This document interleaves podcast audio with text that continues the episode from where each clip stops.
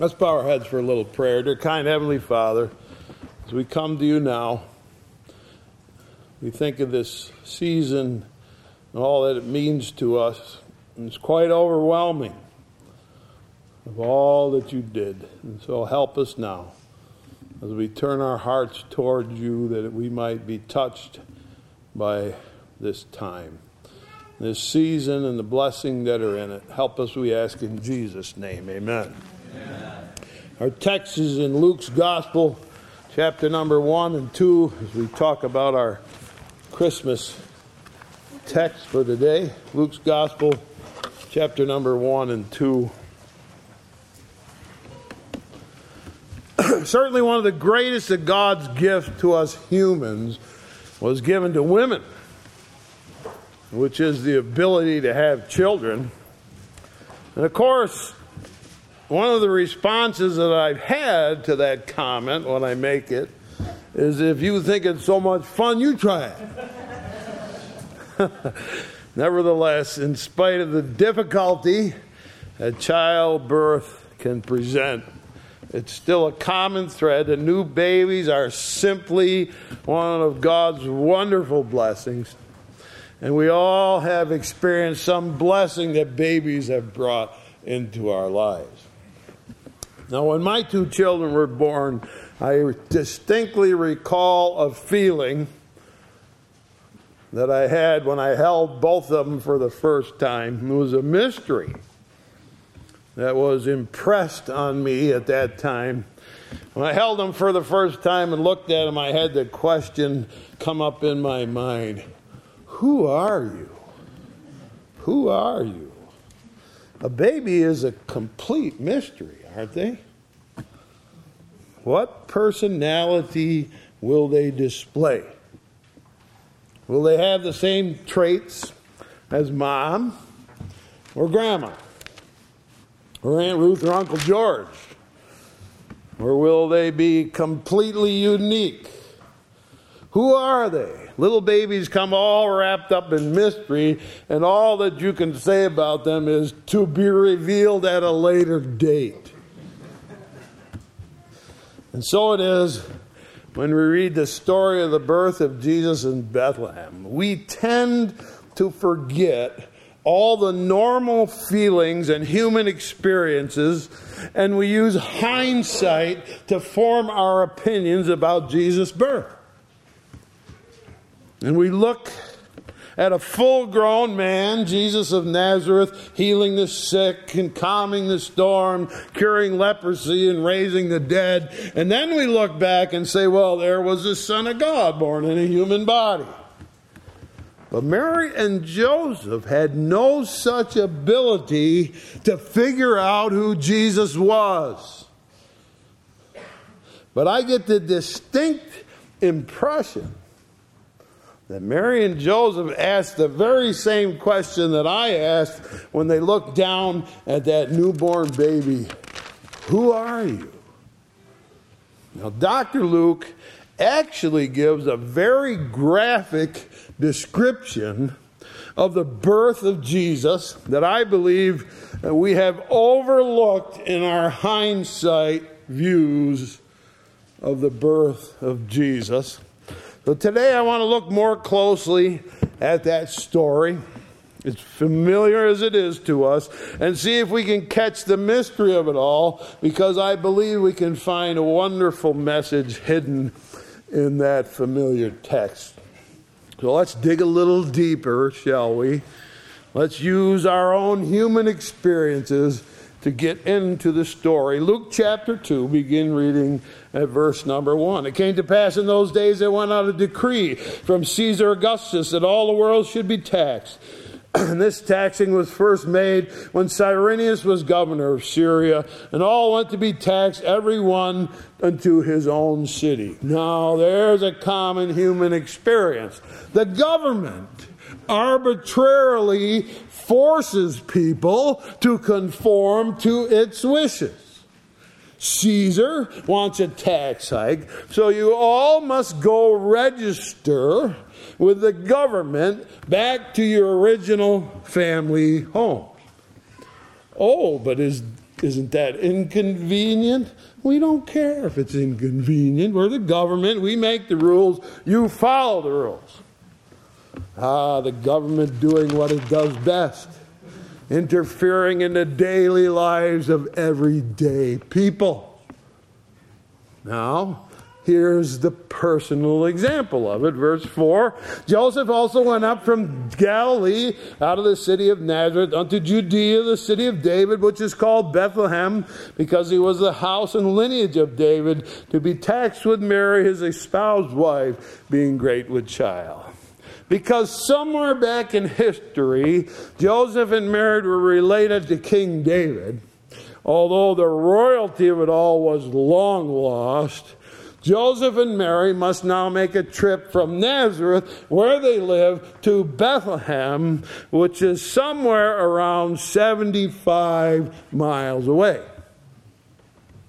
The phenomenal inconvenience is that Mary is what Dr. Luke calls great with child. That is, nine months pregnant equals great with child. You know what I mean, right? At nine months, when ladies are great, or in other words, huge with child, there is no comfortable place. There's no place where you can just relax. That baby kicks and pokes and pushes. It's the nature of things. I remember watching that little foot or knee or whatever was push on mom's belly going back and forth. I think that was Levi. and wouldn't you know it, when you're the most uncomfortable, you got to take a 75 mile hike to Bethlehem. Just what you wanted to do. Now, we're going to get the eraser out and start erasing some of the myths around the birth of Christ. Number one, Mary, on a Christmas card, you see many of them show Mary riding on a donkey led by Joseph coming into Bethlehem. Joseph was a carpenter. He probably didn't own a donkey.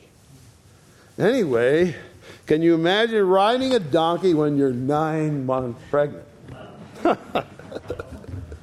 My wife was five months pregnant. We were vacationing in Colorado. And we stopped for a horse ride in the mountains, and the lady on the horse farm said to her, Do you really want to ride a horse? I just can't imagine Mary riding a donkey when she's great with child. So, 75 mile hike, four or five days on the road, walking to Bethlehem, not convenient, certainly not comfortable. I remember my wife, nine months pregnant with Levi, and her mother called her every day on the phone and said, Did you have that baby yet? And every day she cried. So Dr. Luke is telling us how inconvenient and how uncomfortable and how really pregnant Mary was on that 75 mile hike to Bethlehem. And then he adds another stunning detail, verse 6. And so it was, while they were there, the days were accomplished that she should be delivered. She brought forth her firstborn son and wrapped him in swaddling clothes and laid him in a manger because there was no room for them in the inn. I suppose every lady has a dream, a hope, an expectation that her first baby will be a wonderful experience, pleasant surroundings, in loving company of family, a newborn baby laid in a cradle and rocked to sleep. But oh no! The inn, which was basically a square, empty building with an open courtyard in the middle for animals, is jam packed there's no room. And there's no privacy there. It's full of strangers. So Mary and Joseph are finally put up in a stable, a place for animals, which is private. because nobody else wants to be there. There's only animals to watch. Is it sanitary? Oh, no, not, not exactly. Are there facilities? It's a barn. A cradle? No, it's a wooden box with hay in it called a manger, place to feed animals. Not exactly your dream place for having your baby. So let's get out our eraser again, do some more erasing. Although I love to dream that it was so, and I love to think about it and even sing those songs, it was not so. The animals didn't talk. Birds didn't come in wondrous flight into the manger. It's a beautiful song, but it's not true. It's a barn. Animals don't talk and sing songs. It's a barn with the smells of a barn and the noises of a barn. So erase all the beautiful manger scenes. It's a barn. Also erase something else. Many a manger scene was painted with baby Jesus lying in hay with a halo over his head. Erase the halo. And legend insists that Mary had no labor pains because Jesus was God's son, so no labor pains, just an easy delivery. You can erase that thought too. Mary brought Jesus into the world like any other mother. It's a struggle, it's exhausting, and it's a challenge. As they say, when mom holds a newborn baby, she forgets all the pain of that. Not exactly. I don't think that's exactly true. So it was. Mary holds a newborn baby who came into the world just like any other baby does. It's a baby. No halo. There's no wings sprouting off his shoulders. It's a common human experience made more difficult by the 75 mile walk and the crowded conditions in Bethlehem and the stable with all its noises and smells away from home, away from family, Jesus was born just like any other baby. He was born in the darkness of that stable. Mary wraps the baby in old rags, clean, but basically they are worn out clothing, torn into strips. And in the darkness of the night, Mary holds the baby until he falls asleep. And then she lays him down in the hay and exhausted, she drifts off to sleep. What a day. Sleep, Mary. You've earned a rest. But unbeknownst to Mary, outside of Bethlehem, on the high plains around Bethlehem, Shepherds are watching their sheep, and suddenly the sky becomes bright and all filled with light. And drowsy shepherds, rubbing their eyes, confused by the light, sit up and look around. And out of the sky drops down an angel. Fear, great fear. The angel said, Don't be afraid. I got good news. A Savior is born, Christ the Lord, the Messiah. That's good news. Go see him. He's in a manger in Bethlehem, wrapped in rags.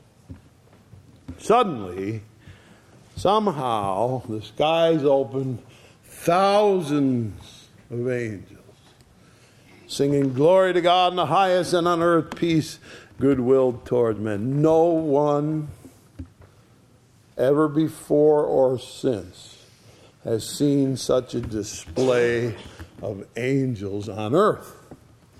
Yes, there were visions where men saw angels. Yes, peeking into heaven, they saw the place full of angels. But no, not on earth. And the angels finish and leave, and the shepherds say, Come on, let's go. And knowing where the stables are located, they are shepherds They go from one to another through the little town of Bethlehem until they open the door one manger and there lies a baby. That's him.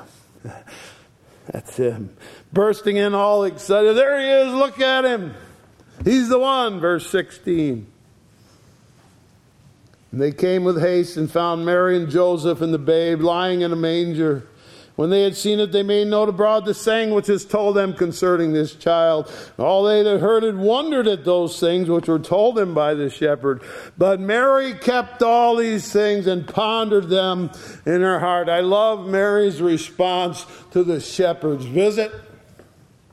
They're so excited.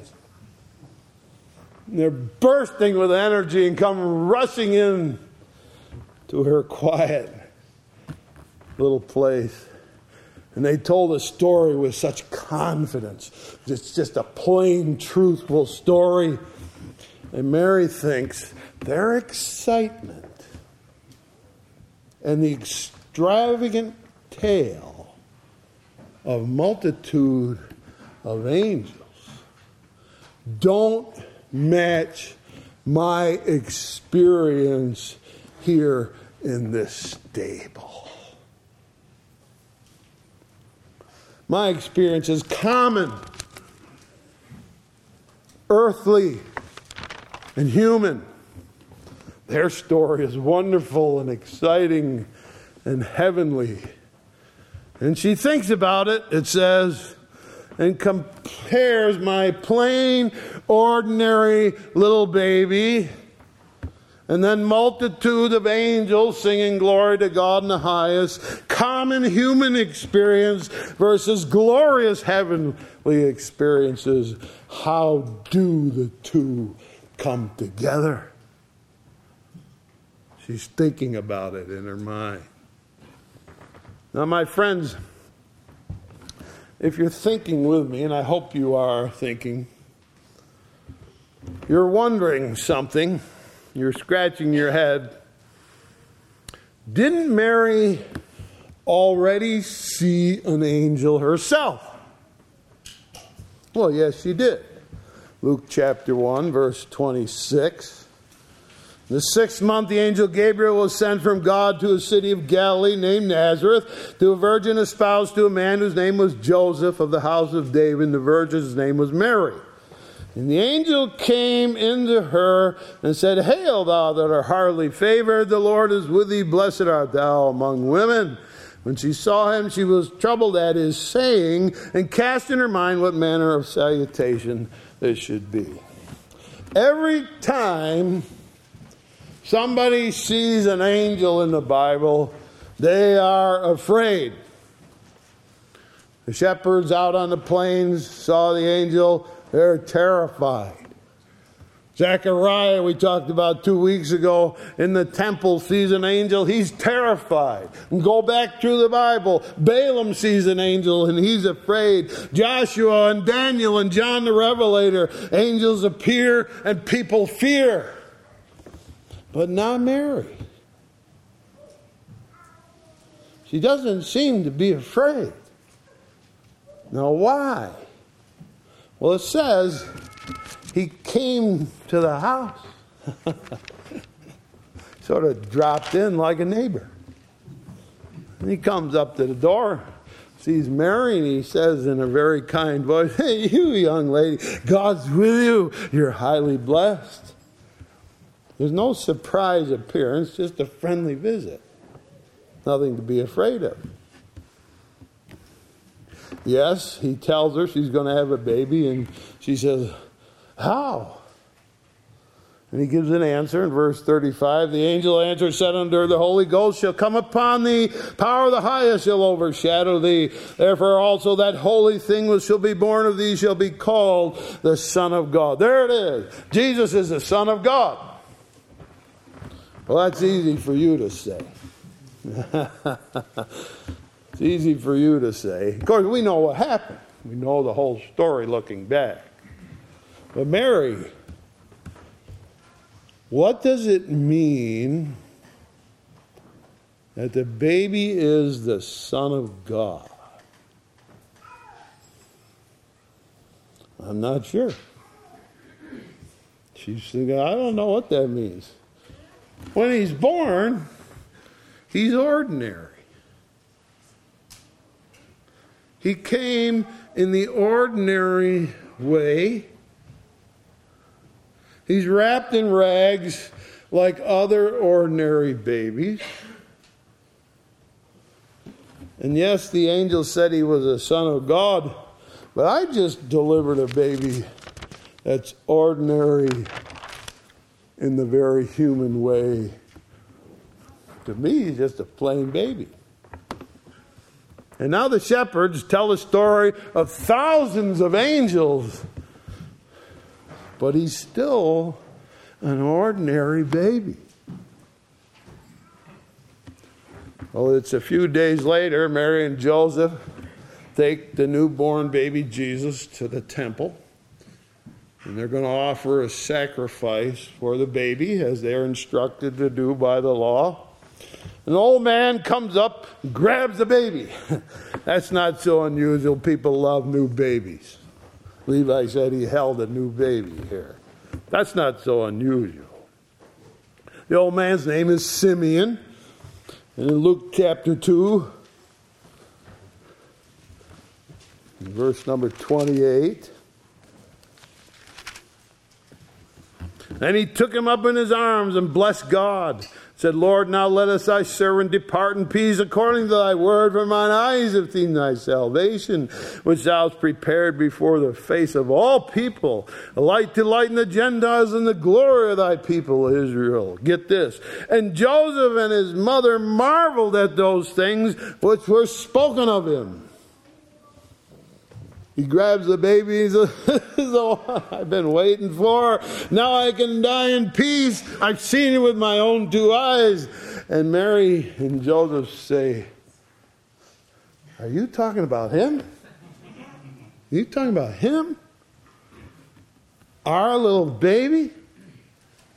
Mary and Joseph just can't quite see how this plain, poor, new little baby born fits into all that hype. He's wrapped in rags, lying in a manger, and thousands of angels are singing about him. He eats and he drinks and he cries and he wets like any other baby. And prophets talk about his greatness. It's hard to bring those two worlds together into one baby. He just looks and acts so human. The people who were closest to Jesus, who cared for him every day, Mary and Joseph, were absolutely convinced that he was completely human. Later, at 12 years of age, he gets lost in the temple they go looking for him. They find him among the scholars and the doctors, asking and also answering questions. And they say to him, Where were you? We're worried. Look at his answer, verse 49. He said unto them, How is it you sought me? Wist ye that I must not, that I must be about my father's business? And they understood not the saying which he spake unto them. So you see, the people who were closest to Jesus are absolutely convinced that he is human. They didn't know what to make of angels and prophecies and doctors and scholars' questions. He's my baby. Like all babies, yes, he's a mystery. We don't know what he is really or what he will become, but we're convinced he's quite human.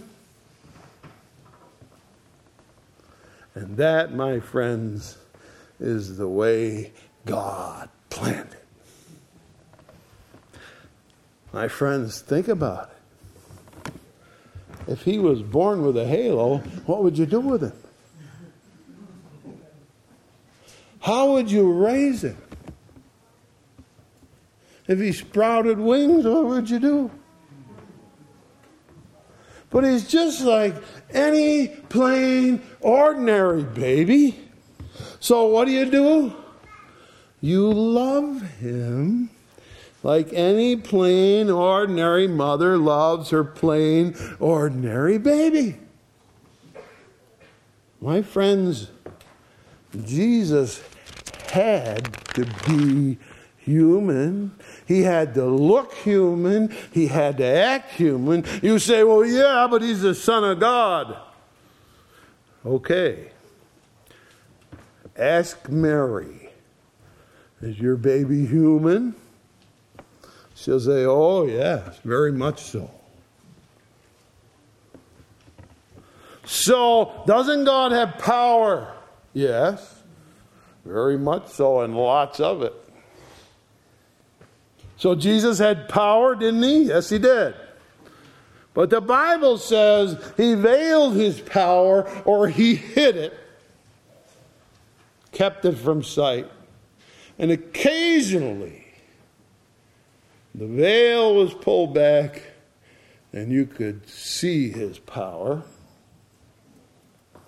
But remember what happened when his power slipped out. There's a storm on the Sea of Galilee. It's a violent storm. Jesus is in the front of the boat sleeping. And the disciples shake him and wake him up. We're drowning here. Don't you care if we die? And he stands up and he speaks to the wind and to the waves Peace, be still. And immediately the wind subsides and the violent waves fall flat. Peter, cowering in the bottom of the boat, whispers to John, What kind of man is this that the wind and the waves obey him? And Peter says to Jesus, Depart from me, Lord. Leave me alone. I'm a sinful man. My friends, God didn't come to earth to show his power. He came to show his love. The intimate feelings that Mary had for her baby were kindled by his human side, his human weakness. We love our babies because they're weak and they need us. And so it was, Jesus wanted to be human, to act human, and to hide his power. And because of it, people could approach him. And people come with a desire to be near him, and they learn to love him. Later on, Lazarus' sister Mary will take her tears and wash his feet and wipe his feet with her hair. And it says she kissed his feet over and over again because she can come close to him. He's human. She can express her love. John lays his head on Jesus' chest on the Last Supper. They are intimate friends. They are close friends. You can get close to God. You can love Him. You can be intimate and have sweet communion with Jesus. If He was all power, what would we do? We'd drop down on our knees and tremble in fear. But on that first Christmas, He came to be near us, to be close, to open His heart, and to show us how much he loved. And to say this come close, will you? And tell me that you love me. Mary saw the human side. She loved her baby. And people begin to flock to him, drawn to him by his personality as the mystery unfolds and they know who he is. He's so pleasant. He's so kind. What does he do? He attends the weddings. He comes to dinner. He loves the poor. He goes to the outcasts in society. He touches lepers. He opens the eyes of the blind, all because He's so full of love. Don't be afraid of him. He's quite approachable. And what a pleasure it is to sit with him and to talk with him and to tell him your dreams and to share with him your hopes. After all, Christmas proves he is quite human. So, my advice to you on this Christmas be sure you invite him to dinner. Be sure you give him a gift, not the kind under the tree. And amidst all the noise and haste that surrounds Christmas, be sure you set aside some time for intimate talk and quiet moments. You'll find he's quite easy to sit alone with. He's a pleasure to get to know. So, Merry Christmas to you. Enjoy Jesus. He's just like us. If you don't believe me, ask Mary. Shall we pray? Dear Heavenly Father,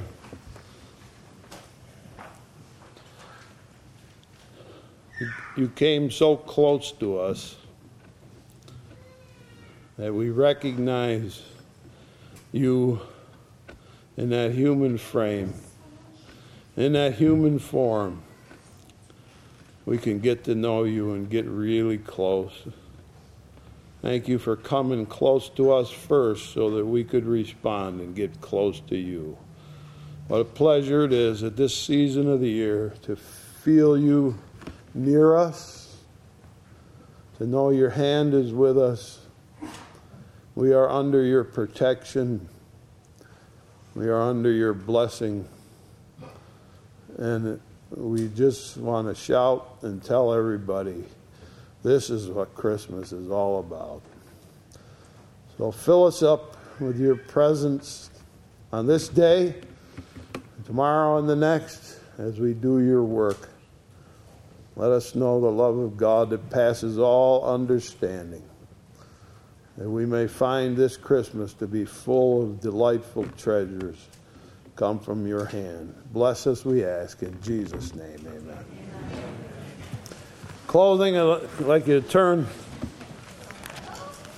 hymn number 381, standing as we sing in closing, O Little Town of Bethlehem.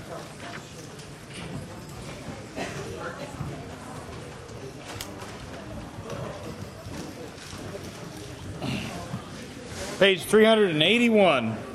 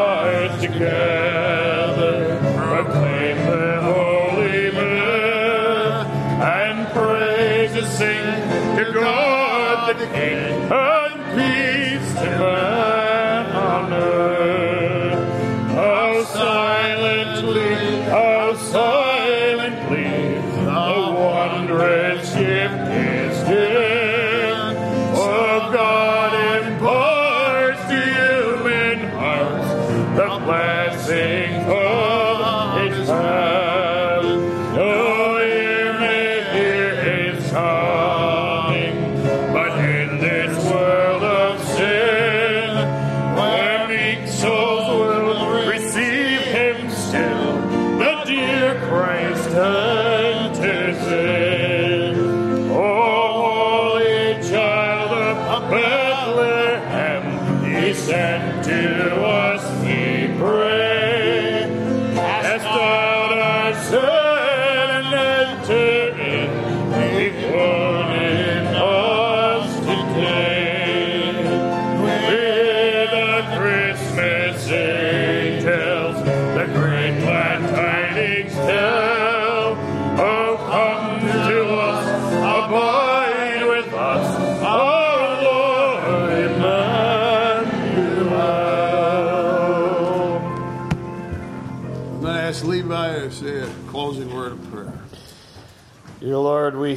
are thankful.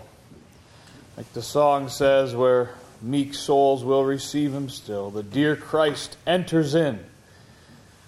May our hearts be ready to take that side of you that is human, that is willing to come and be with us, to be close and intimate and real in our hearts.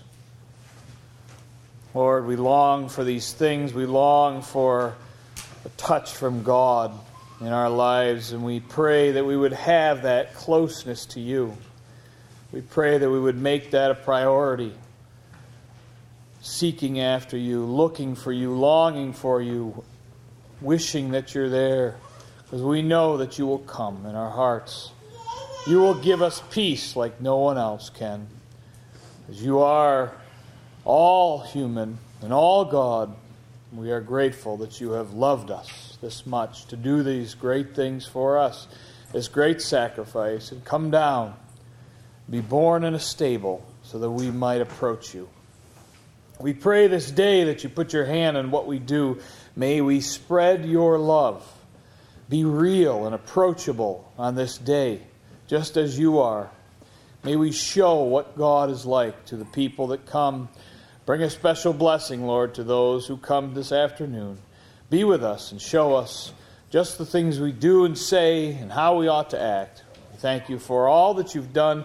Bring us safely back to this place. Protect us and be with us in this time. Watch over us, we pray. In your name, amen. amen.